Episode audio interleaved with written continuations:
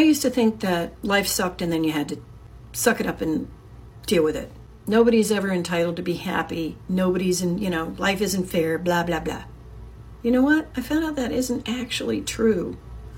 A lot of the issue is what you believe is available to you and what anybody else said is okay with you. And so, my job to work with people is to help you find those blocks, those those hidden bullshits that you've created inside yourself, either been handed to you by your parents or you learned through trauma.